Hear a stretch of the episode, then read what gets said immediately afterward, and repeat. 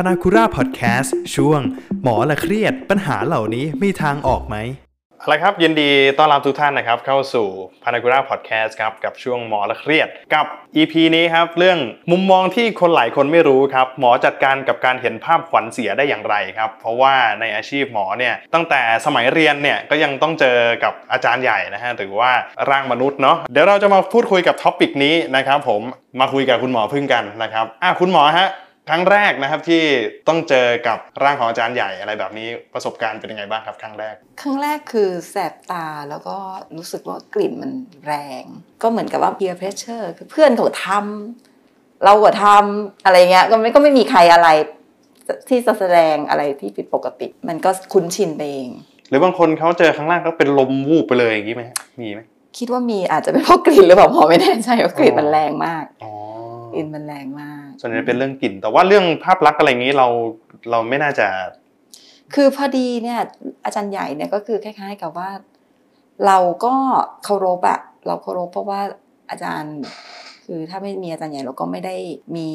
อุปกรณ์ที่ให้เรียน เราให้ความเคารพเราก็เลยไม่ได้รู้สึกว่าอะไร เพราะว่าคนที่จะบริจาคร่างกายให้เป็นอาจารย์ใหญ่เขาก็จิตใจดีแหละ ส่วนใหญ่ก็จะไม่ค่อยมีใครเอ่อ คิดอะไรนะคิดว่า แต่ว่ามันอาจจะมีอารมณ์กลัวๆนิดนึง เวลาทำงานดึกๆ สมมติว่าถ้าถ้าต้องเรียนแล้วก็ทำกรอสกันอยู่ดึก ๆ อะไรเงี้ยแล้วลงตึกมามืดๆอะไรเงี้ยก็จะมีเพื่อนบางคนก็จะแบบไม่รู้สิวิ่งหนีหรืออะไรอย่างเงี้ยรีบรีบออกจากตึกอะไรอย่างเงี้ยเอ่ออาจจะเป็นความความกลัวเพราะสมัยเราก็ต้องบอกเลยว่าตอนที่เรา เรียนกรอสอะไรนี้อะเราก็ค่อนข้างเด็กอะเราอายุเท่าไหร่กันเองยังไม่ถึงยี่สิบเลยปีสองอะไรอย่างเงี้ยเพราะฉะนั้นก็ก็ยังเป็นใครในวัยวัยรุ่นตอนปลายอยู่นะฮะก็อาจจะมีความหวันไหวแบบเด็กๆอยู่อะไรอย่างเงี้ยอืมการอยู่กับผู้เสียชีวิตหรือว่าเอ่อคนป่วยเยอะๆอะไรอย่างเงี้ยครับ ผมเชื่อเลยเกินว่าใครหลายๆคนนะฮะมันต้องมีความรู้สึกกลัวตาย ผมว่ามันเป็นเรื่องธรรมดาเลยแหละใครหลาย ๆ คนกลัวตาย กลัวกลัวเรื่องของความตายนี่บ้างไหมครับ คือส่วนตัวเนี่ยเนาะคิดว่าน่าจะเหมือนคนอื่นคือ อาจจะไม่ได้กลัวตายแต่กลัวตายลำบาก อืมคือถ้าเราใช้ชีวิตมาแล้วเราทำในสิ่งที่เราควรจะทำได้ครบถ้วนแล้วนะถึงเวลาก็พร้อมจะไปทุกเมื่อเนาะในความอืมรู้สึก แต่ว่ากลัวไปแบบลำบากไปแบบทรมานนะหมอคิดว่าคนคนส่วนใหญ่จะเป็นอย่างนั้นนะตัวเองก็คงก็เป็นอย่างนั้นเหมือนกันคือแบบเอ่อมันเดี๋ยวนี้มันก็จะมี ส่วนหนึ่งที่คนเราเอออันนี้ก็อยากจะเล่าให้คุณโปเต้ฟังเหมือนกันคือว่าคนไทยอะไม่ค่อยเขียนเขาเรียกว่า living will คืออะไรฮะ living will ก็คือว่าอยากจะแบบวิวนี่คือเหมือนพินัยกรรม ว่าจะมีอ่าชีวิตอยู่แบบยังไงอ๋ออย่างเช่นว่าบางคนเนี่ยอายุมากแล้วใช่ไหมแล้วก็มีโรคอะไรทั้งหลายแหล่อยู่เนี่ย แต่ก็ไม่เคยบอกว่าสุดท้ายชีวิตเนี่ยต้องการอะไร ใส่ท่อช่วยหายใจไหมปั๊มหัวใจหรือเปล่า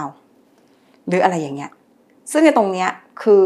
คนคนคนเราไม่เคยคนไทยไม่เคยจะเขียนตรงส่วนนี้ไว้คือเป็นการเขียนเพื่อว่าฉันอยากจะตายแบบไหนอ๋อสมมติว่าถึงจุดท้ายไปโรงพยาบาลอ่าบางทีบางทีมันโรคบางโรคมันเป็นระยะที่มันแบบไม่รู้จะช่วยยังไง แต่ว่าไม่เคยมีเขียนอันนี้ไว้ ประมาณว่าสิ่งสิ่งคนไข้เขาก็จะรู้ว่าเขาเป็นอะไร ใช่ อยู่คนเดียว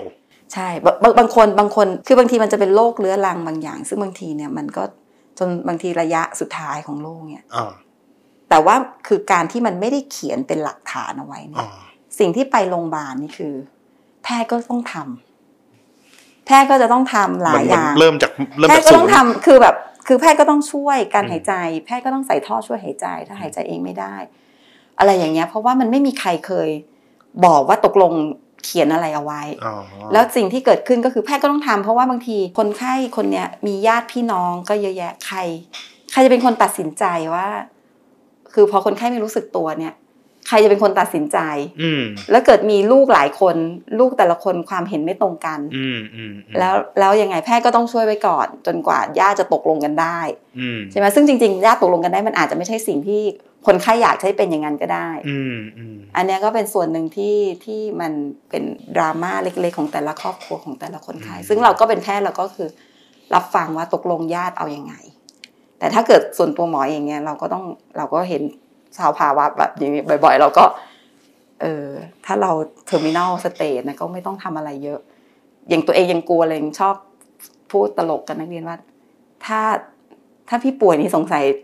พวก you ต้องทำเยอะแน่เลยเพราะเราเป็นอาจารย์แพทย์อืมอืมอืมอืมเราก็บอกว่าเออ ไม่ต้องทำเยอะอะไรอย่างเงี้ย ถ้าถึงเวลาจะต้องไปก็คือขอไปสงบอืมอ่าไม่ไม่ได้คิดว่าไม่ได้กลัวการเสียชีวิตแต่กลัวการเสียชีวิตแบบทรมานค่ะผมว่า living view นี่เป็นเรื่องใหม่นะใช่อย่างผมก็เพิ่งเคยได้ยินอืมว่ามันมันคือเหมือนกับเป็นการเขียนว่า ความประสงค์ของคนป่วยเนี่ยใช่เขาคือเตรียมตัวระยะสุดอืท้ายมอืม เพราะว่าส่วนใหญ่คนก็จะบอกว่า เอาลงสีชมพูนะ หรือว่าใส่เสื้อชมพูมางานนะ ซึ่งมันเป็นเรื่องแบบใช่ว่าใช่ซึ่งจริงๆผมผมคิดว่าเนี่ยนี่นี่เป็นเรื่องที่คนไทยเอ่อ